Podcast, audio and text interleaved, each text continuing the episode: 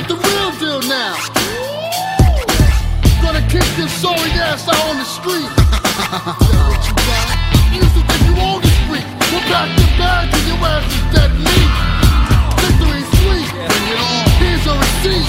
Bring it on. What you gonna do about it? Bring it on. Is that what you got? Bring it on. And what you gonna do about it? Bring it on. Gonna kick this sorry ass, but what you gonna do?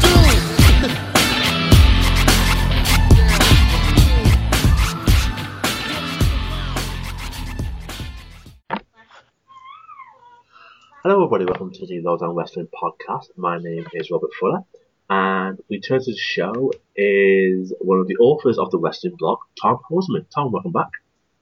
Thanks for having me back. It's great to be back. Thank you. And we are continuing on series celebrating 10 years of Money in the Bank, and we are talking about the two matches that took place in 2011 pay-per-view of Money in the Bank. And it's interesting to me because this is the first pay-per-view that I reviewed as a blogger. And also, it's interesting in terms of the landscape of WWE, especially for the war match, concerning what was happening with CM Punk at this time. Yep.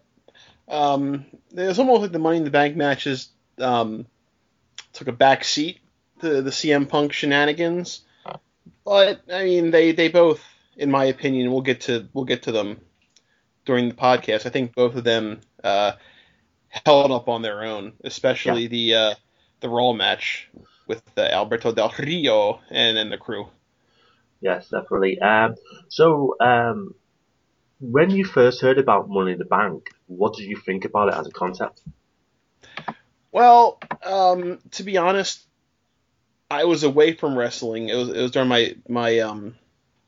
my hiatus period when they came up with the concept. So basically, I just paid blithe attention to it. I think I saw the first one I saw was the one that Mr. Kennedy won.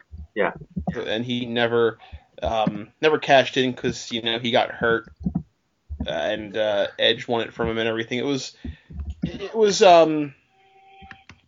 pretty much a decent concept though. A bunch of guys falling off ladders. I mean, what's not to love about that? The first one that I saw when I was back in on wrestling was 2009, which was CM Punk's second Money in the Bank victory, and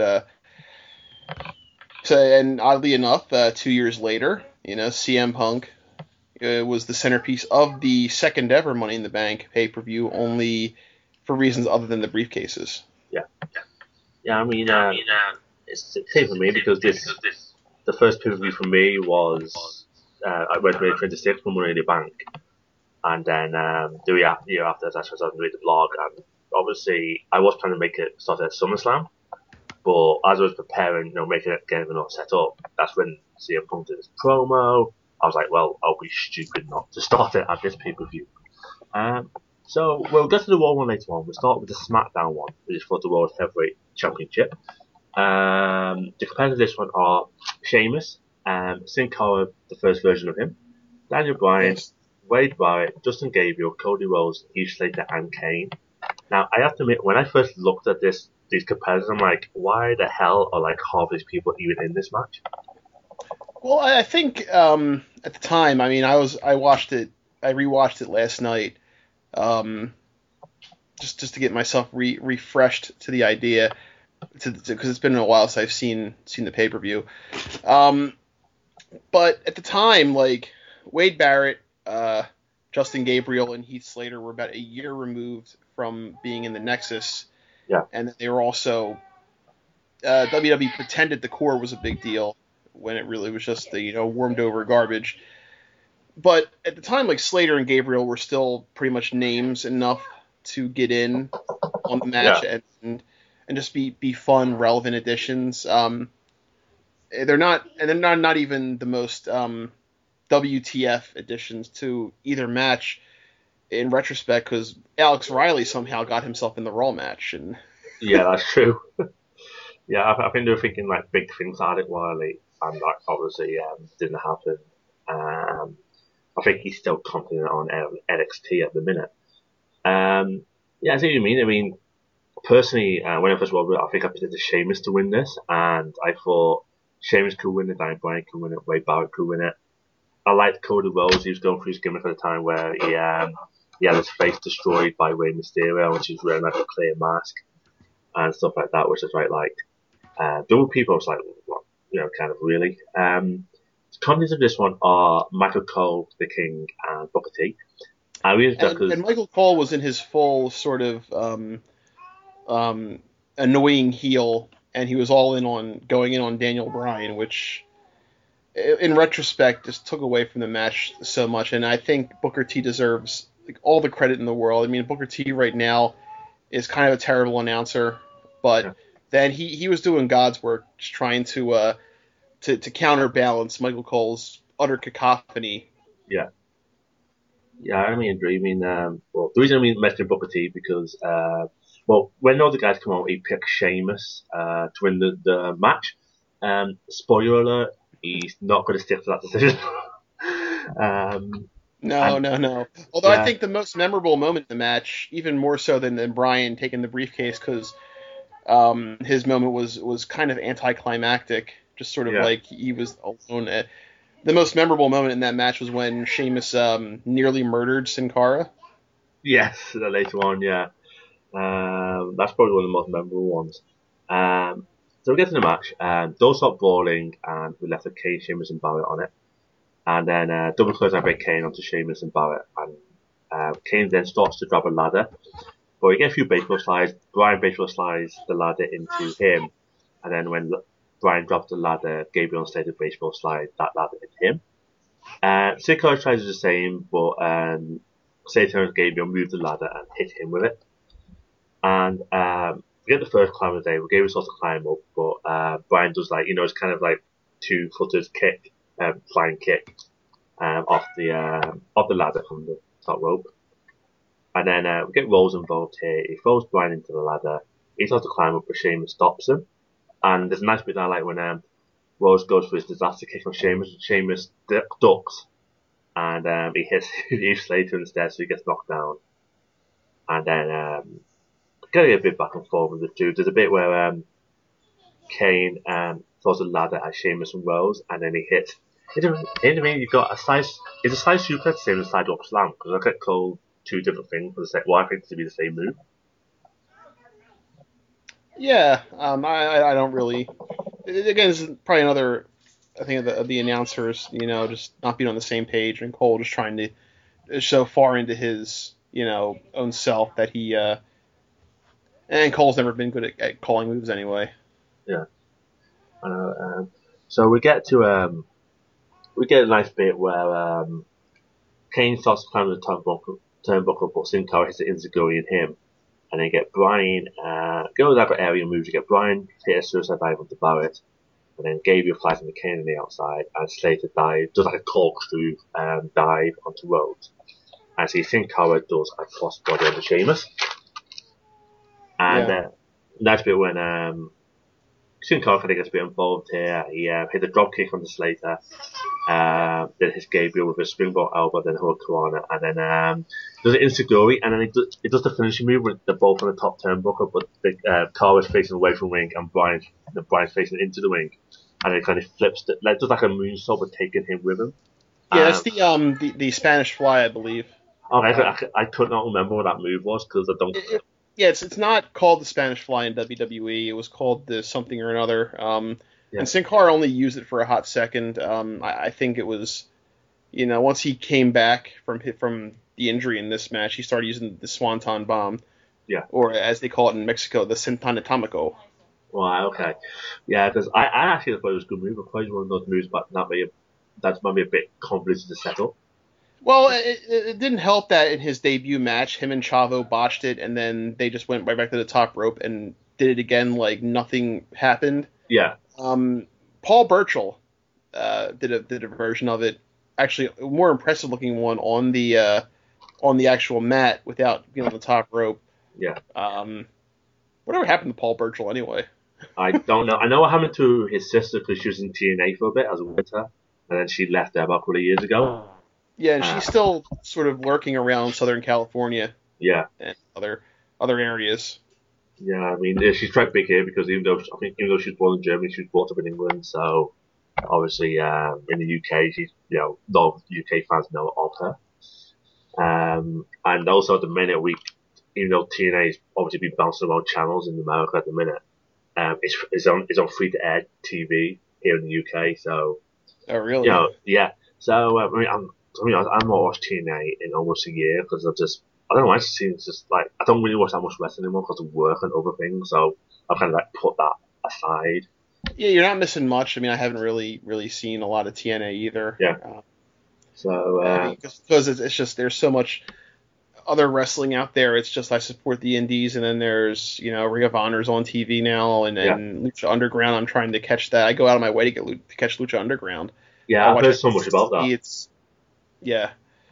It's that and NXT right now are the only two wrestling programs that are worth going out of your way to watch. Yeah, that's true. I need to get back into NXT as well at some point. Talking about Sin Cara, Booker T now changes his mind and he's going to pick Sin Cara to win the match. And I think Kane pulls him out and I was like, oh, didn't you pick someone else earlier? Like, no, it was Cara. Sin Cara. Yeah, Booker T was always about that. Sin Cara then grabs a ladder, but he gets a big boot by Barrett, and then Barrett bridges a ladder between the Spanish announce table and the wing. I'll get to that in a minute. And then he goes to close out Sin Cara, but he misses his arm on the wing post. Sin Cara gets destroyed by a broke hit for Sheamus, and then he power bombs Sin Cara from the apron through the ladder. And that's that was one of those moments where. At first, like, yeah, that's a pretty cool moment, you know, yeah.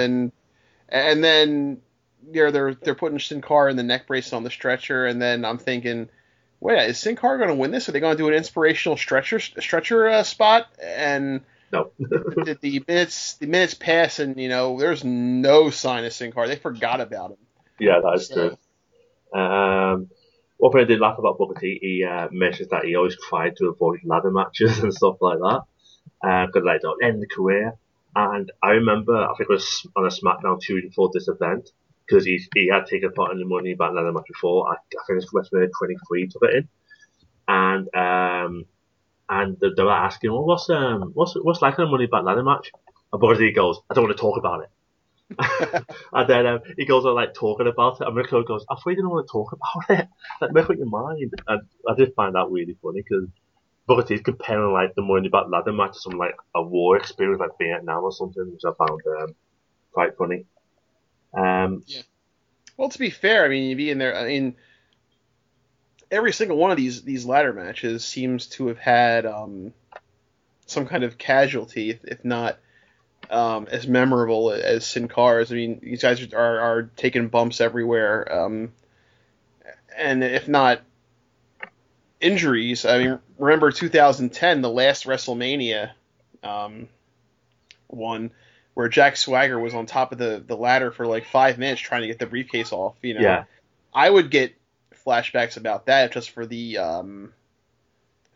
absolute embarrassment. Yeah, that's true. Yeah. So pretty much, Sheamus Kane drop a ladder and fight over it, and then when they get over it, then Rose, Bryan, and Kane all come over the ladder. Rose and Bryan wreck C10 and double team Kane, and then they fight each other. But Kane comes back with a ladder. You get to see Sin Cara taken on the back by the medics on the stretcher. Kane climbs up, but he's stopped by Barrett, Slater, and Gabriel. And they also stop Rose as he climbs up, and they stop Bryan as well. And a nice bit here, because they used to be part of the core, and that kind of fell apart quite quickly. But Barrett's like, goes, well, I'll guess Gabriel said to go, like, look, you stay here and make sure I get up, there's no problems. Just a comment on how different Wade Barrett looks then and compared to now, like the baby face and the little baby fat, and he's big but he's not like defined, and now he's just like someone vacuum cleaned all the fat off him, and he's got this beard. Yeah. And he's just like, he's wiry. Yeah, that's true. I mean, I was quite like Wade Barrett, but I think he's like one of those guys that WWE are quite reluctant to push further than where he is now. Because I think the same with Dolph Ziggler. Dolph Ziggler, he's had the World Heavyweight Championship title when he doesn't never seem to be anywhere near that since. So I'm not being biased because he's British and he's thought about an out where I live now. But I always thought Wade Barrett is a guy that could be, you know, a future world champion, but I don't think WWE see that in him. Which is a shame. I mean, the report came out today that Vince McMahon apparently thinks that the only people who are trying to grab the brass rings are Seth Rollins and possibly not Roman Reigns, possibly Dean Ambrose. Yeah. And I mean Barrett. I mean, it's a shame that he thinks that because it's really not entirely their fault. It takes a very dedicated human being to stay dedicated to your job after it's clear that the people in charge have any faith in you. Yeah. I mean, if you were working in a regular job and even like at a restaurant, and the only shifts you were given were like the graveyard shifts at the end of the night or in the middle of the day when between lunch and dinner when no one was in the restaurant, like if you weren't being shown faith, would you put the effort in? Yeah. And it's a matter of whether you're new to that job and you think that if you put the effort in, you can, get better shifts.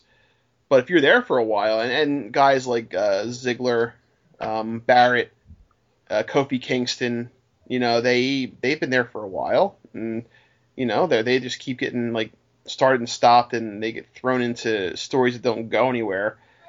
So like, I can understand if Barrett is not, if Barrett is not totally enthused about grabbing Vince McMahon's imaginary brass rings right now. Yeah. But I mean, the dude's electric on the microphone. He's gotten a lot better in the ring. So like right now should be the time where he's ascending and maybe, taking on Dean Ambrose in a highlight feud away from the title once Reigns is ready to take on Rollins. But this is WWE we're talking about. It's like the end of Chinatown. Forget it, Jake. It's WWE. Yeah, that's true. So. Yeah, but when we'll get to Barrett, he starts climbing the ladder, but of course they change their mind and attack him. And then Gabriel Slater climbs up and fights him out, but Rose tops the ladder. Rose does one of my favorite finishing moves, the Crossroads, and he does it on Slater and then Barrett. And then when he starts to climb up, Sheamus stops him and hits him with an Irish curse backbreaker. Then Sheamus climbs up, but Bryan stops him. And Kane and Sheamus do a move that I quite like. Is that they do the Doomsday device? That they do Doomsday. Yeah, I think I remarked on Twitter last night that they were a Hulk smash. Hi TJ, that's my son TJ. Okay, that's fine. I think I remarked on Twitter that last night that combination was like a homeless derelicts Road Warriors doing the Doomsday device, and yeah, I was probably a little bit mean, but yeah, I think I might have felt how Bubba Ray Dudley felt when he saw Harper and Rowan do the 3D. So yeah, I know what you mean. Who's on my computer? So we pretty much at that point, Sheamus starts beating on Kane, and then Kane hits him with a big boot, and then choke slams Roses and Gabriel. And then after Kane and Bryan fight on the ladder, Bryan hits a DDT on Kane. Slater and Bryan start to climb up, and Slater hits Bryan with a net break off the ring. Slater climbs up, but Barrett stops him. And then there's a bit where Sheamus and Barrett use a ladder to pretty much like propel Slater off the top rope. Now that off the ring was my favorite. That was my favorite spot in the match that didn't involve someone like being injured for months afterwards. Yeah. And the thing was, Kane almost didn't catch him. Yeah, that's true. You see, before I saw it, seemed to me just like it looked like he kind of lands on Kane's shoulder, but yeah, Kane was just sort of like lunging forward to catch him, and it was like he almost missed him. Yeah, and it was almost bad, but thank God, Heath Slater. But like, this is ripped. To survive another day. Yeah. And yeah, but that was good. A good way to eliminate him from the match. So I think that the final comes down, or was he involved in the final? I don't know. I know Barrett was there. He gets involved a little bit later on. It was Slater and Gabriel, or was it Barrett, Rhodes, and Bryan? Yeah, it does end up with Bryan was a Barrett, but before that, pretty much like Sheamus gets a bit more involved. He hits bro kick and all that stuff, and there's a bit where Kane stops Sheamus, slams the ladder, and Chuck slams him onto a ladder, and then Kane gets hit with a disaster kick by Rhodes, and then a wasteland by Barrett, and then Justin Gabriel early on they kind of wedged a ladder in between two turnbuckles, and Gabriel. Yeah, there's the finisher mania at this point. Yeah, and then Gabriel in like probably a very small space managed to do 450 splash on Kane, which I thought was very impressive. And then Barrett thanks him for that by grabbing Gabriel and then wastelanding him out of the ring onto Slater. So that's them now both out. Pump handle slam by Barrett onto Rose, and I thought Rose would be out of it for 100 minutes, but he's straight back up and he clotheslines Barrett over the ropes. And gets in there now where Bryan and Rose are now fighting the ladder and Barrett joins them. And then and Bryan tries to put him in the this is the one spot in the match where like, and I love Bryan, I thought he was the best even then when he wasn't getting his due from WWE. Yeah. But like I thought doing the submissions on the top was more a spectacle, but it was like it felt more dumb than anything else. Yeah, I see what you mean there. Because after he does that, pushes him off, and then Bryan tries to hit Bryan with the wasteland, but Bryan stops him and just kicks him off the ladder. And then with Michael Cole, not being happy on the mic, shall we say, Bryan grabs the briefcase and wins the match. When I watched this originally, I watched it live. I was TJ.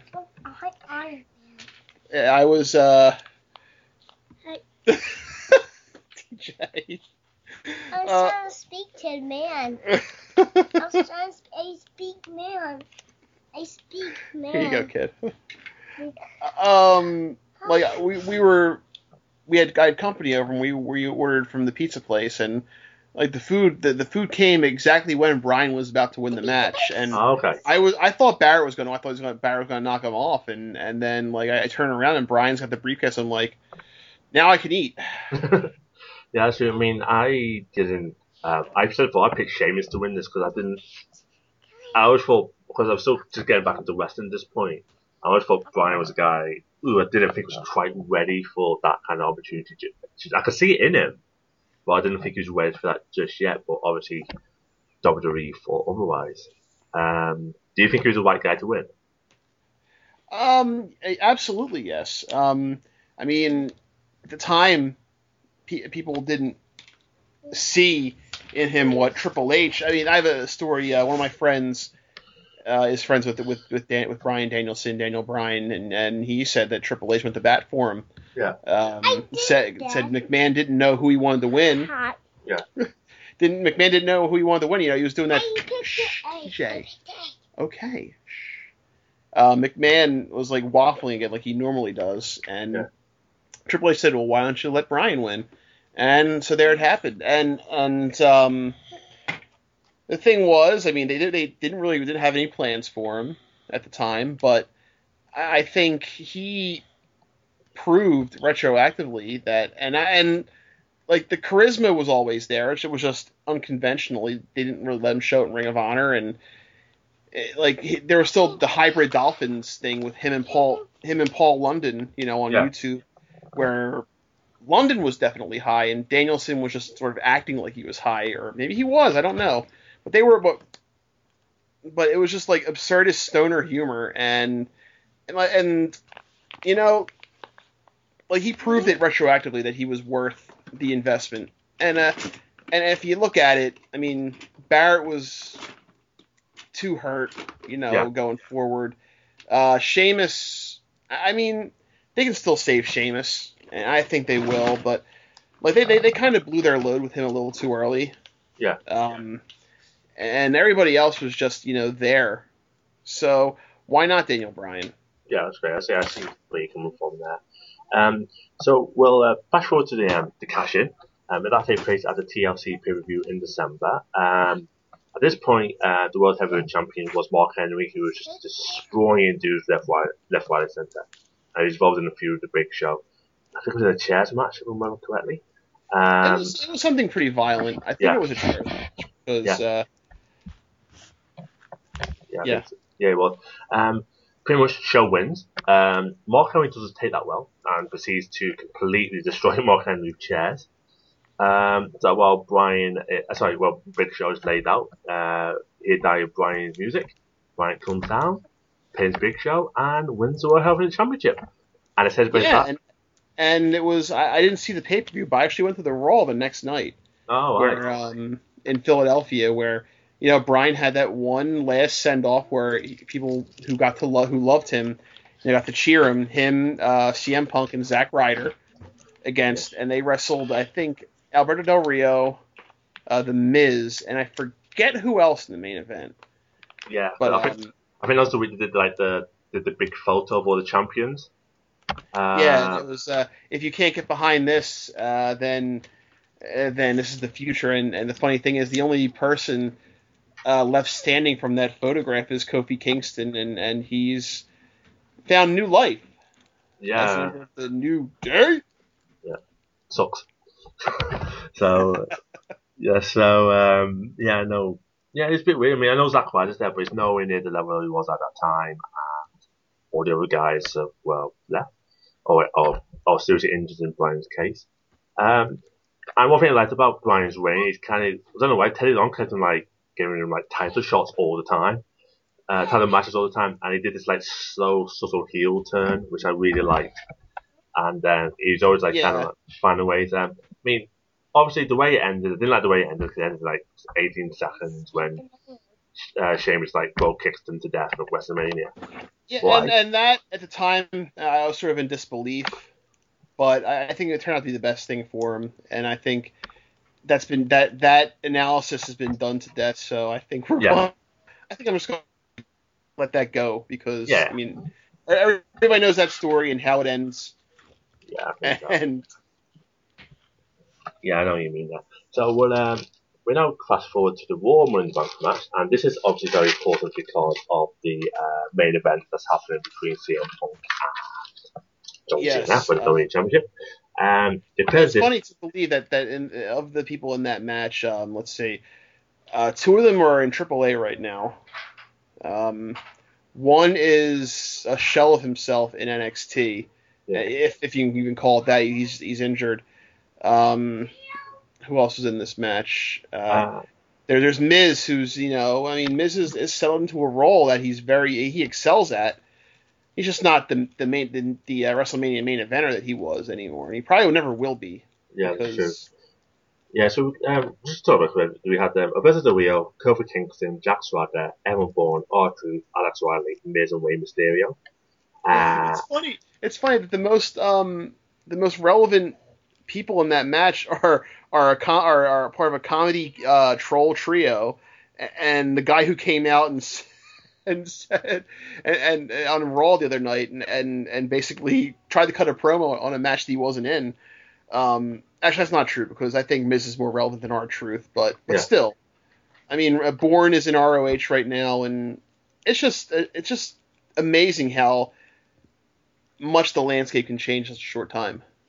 Yeah, that's true. I mean, it was really quite interesting because while before, like the week beforehand, you know, Punk did his promo, he got fired, that one of the worst contenders match, Del Rio wins that match, and then obviously John Cena goes, I want CM Punk to come back, and Del Rio goes like from number one contender back into the Money in the Bank ladder match. And that what kind of Cole says, like, you know, this is it's not fair because he got his number one connection, you know, fair and square, and now he's lost it. So I think with this one, I think I did pick up Alberto Del Rio to win because I mean I would have. Yeah, it was a good way to inject some story, even though it kind of foreshadowed who was going to win. Yeah, that's true. One thing I liked about the beginning of this match is that W grabs a ladder, so Kofi gets one, and all the competitors get a ladder. And what I love most is that when they had those competitors an interview on the war beforehand, when they speak to R-Truth, he's going for his paranoid conspiracy theory gimmick at the time, and he was talking about how he was afraid of heights. So he gets the smallest one and then slides in, which I thought was quite funny. Also, I forgot. Yeah, the mini ladder. It was. Yeah. Yeah, you check and see what size it was and all that sort of thing. It's like, oh, that's the smallest one. I think that was. Yeah, Truth was doing some pretty next level character stuff at this point. Oh yeah, I loved it. And then obviously, it does this crazy guy gimmick that I think he's still doing at the minute. So the match starts with everyone attacking Del Rio because he attacked them with a ladder at the wall beforehand. And then Booker T, with his pick of the night, goes with Evan Bourne. Del Rio gets buried alive on the ladders, which is quite similar because Show's had that done to him twice over the 10 years of Money in the Bank. And then Miz baseball slides Mysterio onto Del Rio's ladder tomb. Then Miz and R-Truth are the only ones in the ring with ladders, and they attack each other before Swagger hits down with a ladder. And then after Swagger sets up a ladder, Bourne and Kofi climb up it, and the ladder topples. We get a bit where Wilder gets involved in Tommy. Sorry, you okay? I think it's the beginning of the match was a very good visual. Yeah. All the guys at the ladders, and it sort of comes together towards the end with another really big spot that I liked. Yeah, that's true. But yeah, I think the sort of the tension in the air was better. I think maybe the SmackDown match had better big spots. Yeah. But this match better conveyed the sort of the restlessness that CM Punk had put onto the to the event. Yeah. Yeah, I see what you mean. It's not because it's so much. They won the fuse. Well, every Money in the Bank match beforehand didn't really have much of a story go into it, and this one did.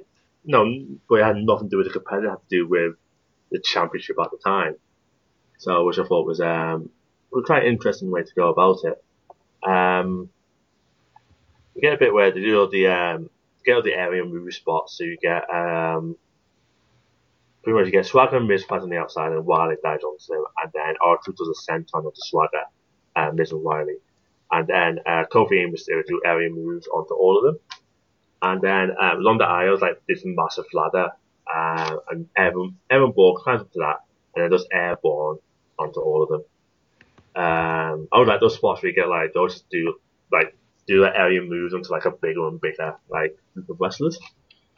Yeah, that might have been the big spot of the match, and in terms of his shooting star presses that he's done in WWE, it wasn't particularly the best looking one, but I think they were going for more the visual of the ladder on the outside, which WWE hasn't really done that particular spot before. Yeah, I see what you mean there. We get a bit now where Bourne climbs up with Miz, and Miz tries to stop him, but he grabs a hold of the briefcase. But Del Rio's top of the ladder and sends Miz and Bourne to the floor. But Miz injures his knee and is checked by EMT, and it gets taken to the back. And yeah, and this is the this I thought, oh crap, someone's injured again, and he came back out. The stretcher spot actually was Miz, and which is funny because Miz at the time was a super heel. Yeah. So giving him the sort of the inspirational comeback spot was very much baffling. Yeah. For one. And two, he was cheered when he came back, which is mind blowing since he represented everything that Punk sort of hated about current WWE, and it was in Chicago. Yeah, that's true.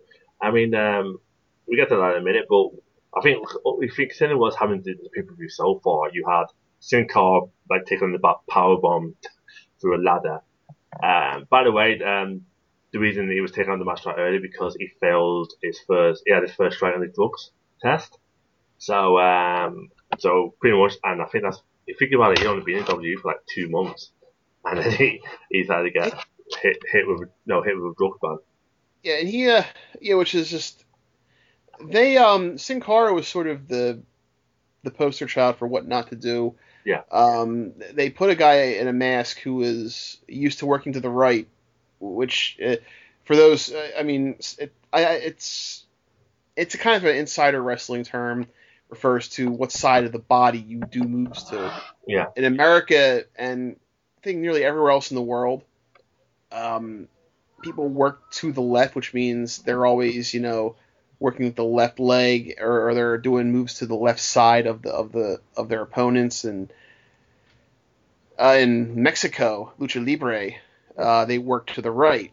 So you're basically giving someone who is like a mirror image and telling him to work to a side that he is not used to working. Plus, he has like the mask, which was to me it seemed more blinding and more sight restrictive than his Mystico mask in Mexico. He goes right to the main roster where he should have done NXT, or at the time it was FCW. He should have. They should have watched them closely, maybe worked with them a little bit more, got better translators, and then he goes and he fails the drug test, maybe because he didn't know the wellness policy or he just didn't care because his ego was big. I don't know. I don't know that guy. But it was just like the textbook on how not to build somebody. And I think they learned their lesson, which is why Prince Devitt and Kenta went straight to NXT instead of to the main roster when their worldwide stature was very much on the same level as Mystico's was when he came to WWE. Yeah, that's true. And also with him, pretty much with both versions of Sin Cara. It's great seeing him in ladder match with area moves, but he's not a guy I can never see winning only because he doesn't speak. And I presume WWE would like a world champion who can speak. Yeah. Which is stupid because I think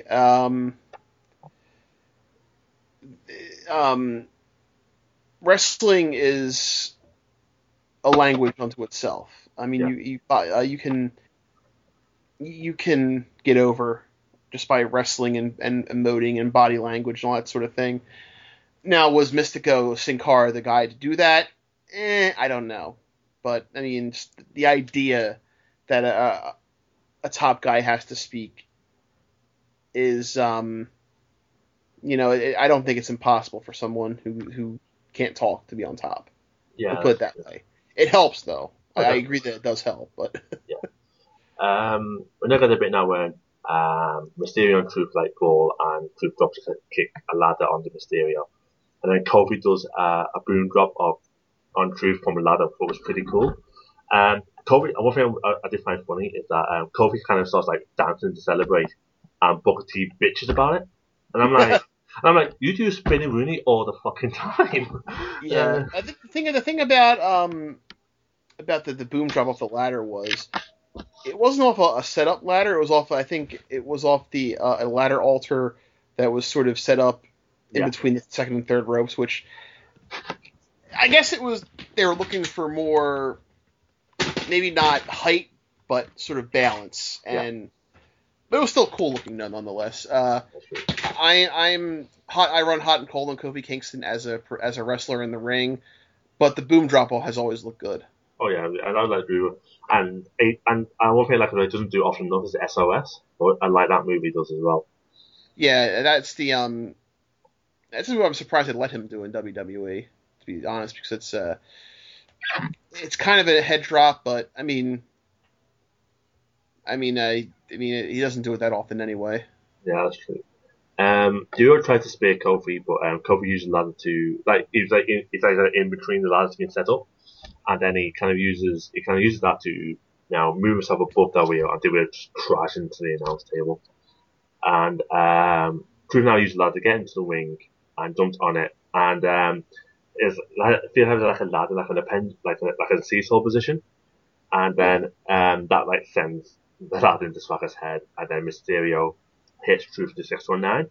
I get like probably my second favorite moment of this match is when everyone's climbing up on like different ladders and they're trying to grab the briefcase because all that kind of hitting it.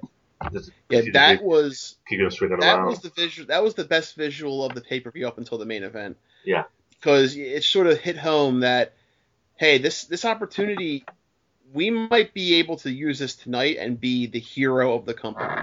Yeah, because it wasn't like CM Punk's sort of diatribe,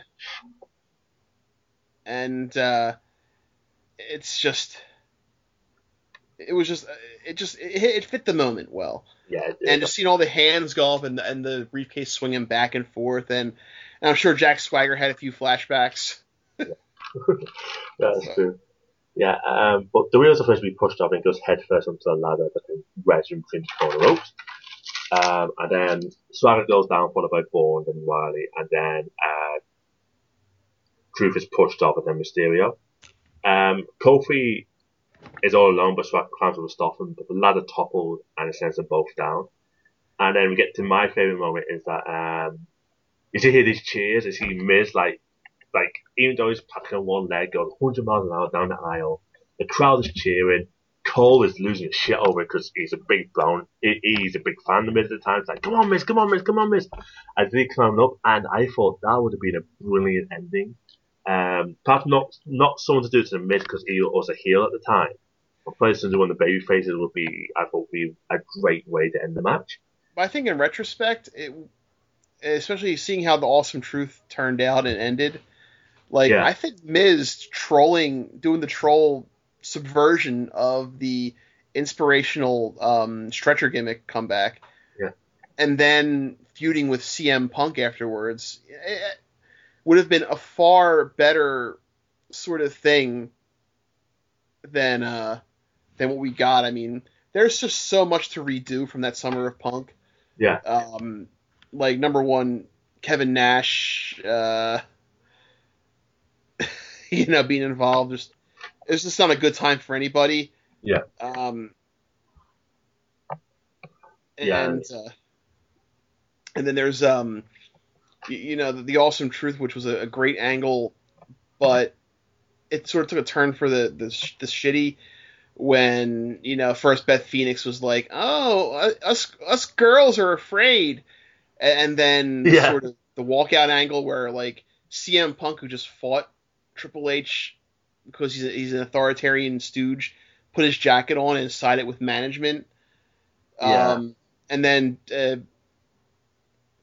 John Cena pretty much saying that Alberto Del Rio's gimmick was fake, like breaking kayfabe in that promo, and then like the end of the Awesome Truth angle, which had to happen because Truth like failed a drug test.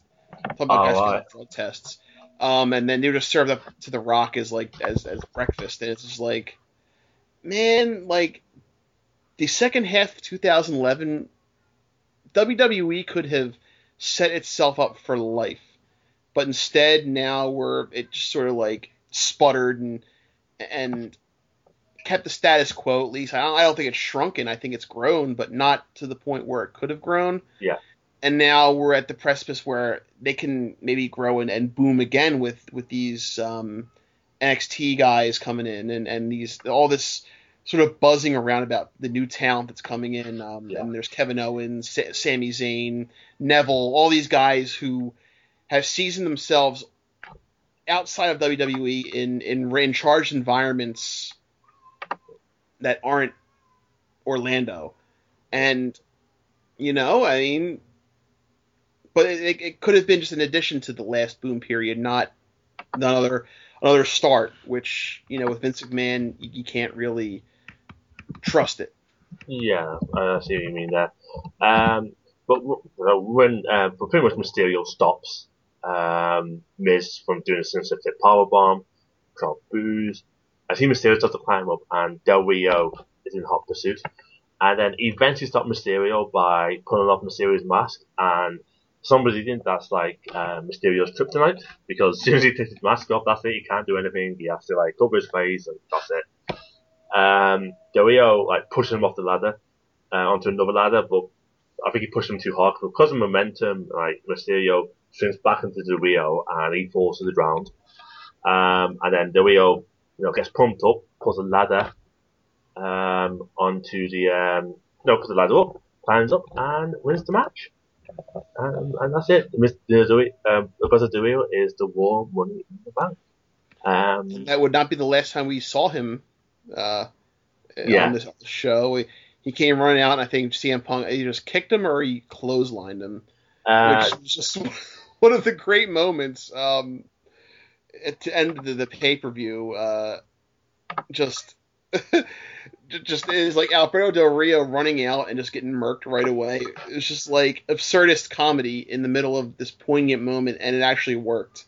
Yeah, it's true. Like John Laurinaitis, everything about John Laurinaitis making his debut as an on-screen character, getting murked by John Cena, leading right into CM Punk winning the WWE Championship. The foiled Del Rio cash in, Vince McMahon losing his shit, CM Punk leaving the arena through the crowd with that iconic sort of kiss you goodbye. Yeah. And it was just I don't think WWE, if they even tried, would be able to duplicate something as authentic and chaotic as the end of that pay-per-view. Yeah, I mean, it's I think, and some cards, the Extreme Rules 2012 card may have been better top to bottom in terms of match quality, and the same with the Canadian Stampede. WrestleMania 30 had that just amazing catharsis, but Money in the Bank 2011 is a moment. Yeah. And WWE prides itself on making moments, and it's just not. You can't script it better than that.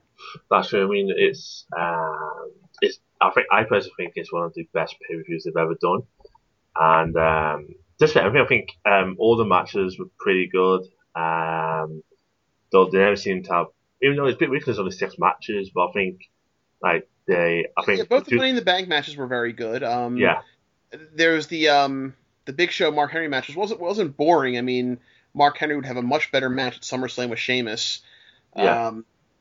There was the World Heavyweight Championship match where Christian won the belt on a disqualification, which was a great piece of troll booking, as well as it was one of the better matches of their series. I remember the Orton-Christian series being terribly overrated because Orton wouldn't bump for Christian, and there was no drama because it was Christian taking all the big moves. Yeah. But they made it work. Yeah, I think so. It was just... the match quality may not have been as good as some other pay-per-views, but I think in terms of general atmosphere and things that happened, and the endings, the ending was just perfect. Yeah, they fucked it up, but it was perfect. Yeah, that's true. I mean, hopefully, I'm hoping to do a series about CM Punk about this CM Punk, Summer Punk in the near future. But we go to Del Rio's cash in now. We fast forward not as much as Daniel Bryan, but to SummerSlam. Pretty much to put on show, pretty much Punk leaves the company, come back 8 days later. By this time, John Cena has become the new WWE champion. So they both have a match because they're both champions. So they both have a match to determine the undisputed heavyweight champion. Triple H is a special guest referee. CM Punk wins the match, even though because of Cena, he very rarely loses clean. He had his foot under the ropes, but Triple H didn't see that, and tough shit. CM Punk is celebrating or something, and then just for reasons I can't remember why, but Kevin Nash runs in and just power bombs the fuck out of Punk. Triple H's going, what the hell's going on? And then Del Rio runs in, hits Punk with an Insiguri, and wins the WWE Championship. Which I thought was a nice cash in. Probably it was a bit unusual having Kevin Nash return to do it, especially since they don't actually, him and Punk don't actually fight at all. But I thought it was quite a good cash-in. Yeah, the Del Rio cash-in at SummerSlam would have made sense even without Nash. I mean, I don't want to spend more time than I need to on this podcast talking about 2011 Kevin Nash, because there's just nothing to talk about but disappointment and ruin. Yeah. But that was definitely a thing that happened. Yeah, I mean, I think one thing I would love to have seen is that kind of because like Del Rio's like the new version of $1 Million Man. I would have loved it if he kind of pays someone to attack CM Punk or the champion. Because remember, like $1 Million Man, when he was going for his game, he used to like buy swimming pool. He used to, like, I think there's one time he bought the number 30 spot in the Royal Rumble and stuff like that. So I would have loved to see like something like that. Like Big Show, you turn Big Show again. Who cares if you turn the Big Show? The Big Show is just like a guy you turn. That's his gimmick. Yeah. One week he's a good guy, one week he's a bad guy. That's just how he is. Yeah, but I thought it probably would have been something a bit different because all but one of the cash-ins at this point have been them seizing the opportunity. So it would have been nice if they see Del Rio kind of pay someone to create an opportunity and then he'll capitalize on it, kind of thing. So I thought that would have been made it a bit fresh. So I'll just briefly talk about this year's Money in the Bank because they only announced the guys taking part a bit later than usual. We've got Dolph Ziggler, Neville, Roman Reigns, Randy Orton, Kofi Kingston, Sheamus, and Kane. Oh, sorry, Corporate Kane. He's going to take part in this year's Money in the Bank ladder match. Do you think that's a good group to have, or do you think you would like to see someone else in it? Tell you the truth, I would like to have seen Owens in the match as an addition instead of him versus Cena, because I think you should probably have let Cena get a win back against someone who isn't Owens here, just as a way to sort of feed his entitled bullshit character that he's running right now, is sort of where he's like old and delusional. Yeah. And I think that I would have loved to have seen him in the match and actually winning it. Yeah. But I mean, you can't argue with the group that's in except for Kane. I think Kane should be out the pasture right now. Yeah. I think if WWE had any modicum of intestinal fortitude, they would let Neville win the briefcase, and just have him hold it until a time where, you know, he cashes it in sometime, maybe after WrestleMania, or sometime around Survivor Series. You know, let him cash it in, as a predetermined cash and not as a sneak attack, because I don't think you can turn him heel on the main roster. Yeah. But I think that it's either going to be Roman Reigns or Brock Lesnar. And I know Brock Lesnar's not scheduled for the match, but the rumors are that he's just going to barge in anyway, take the briefcase and just use that as his end. Because I can tell you right now, people are saying, well, Lesnar has his rematch coming to him. And I think there's an easy fix around that. Yeah. Stephanie McMahon suspended him. So the authority could very easily say, you don't get your rematch. Yeah. Whereas now he's at the briefcase, that's ironclad. Yeah. So I think it's either going to be Roman Reigns or Lesnar. Yeah. But I don't think we're getting a surprise winner this year, which is a shame because surprise winners work, I think, pretty well. First-time champions, and Reigns will be a first-time champion too, but it's But, you know, Reigns is just, he's established now. Yeah. Yeah, I think out of that face, he's going to be my pick because he's not a guy who, I mean, I'd love to see, Ziggler or maybe, Sheamus win it, but they seem to be perhaps pushing Roman Reigns more than the one majority of fans think he should be pushed at this minute. So I think that will continue, and I think Roman Reigns will probably win the match. Yes. So, Tom, where can we find an internet? Well, I have the wrestling blog, which is at wallsofjerichoholic.blogspot.com, or if you can't remember that, you can do a Google search, you know, for the wrestling blog. I get a lot of traffic via Google searches, and basically you can just find me on Twitter. I really don't have much of anything else going on except for the wrestling blog. As you can hear, my son in the background. Parenting takes a lot of time, and I just don't really have the desire to write for anybody else. especially if no one else is paying, you know? Yeah. I mean, like, if no one, but it's just, but you can find me on Twitter at T Holzerman. I tweet a lot. I tweet too much sometimes.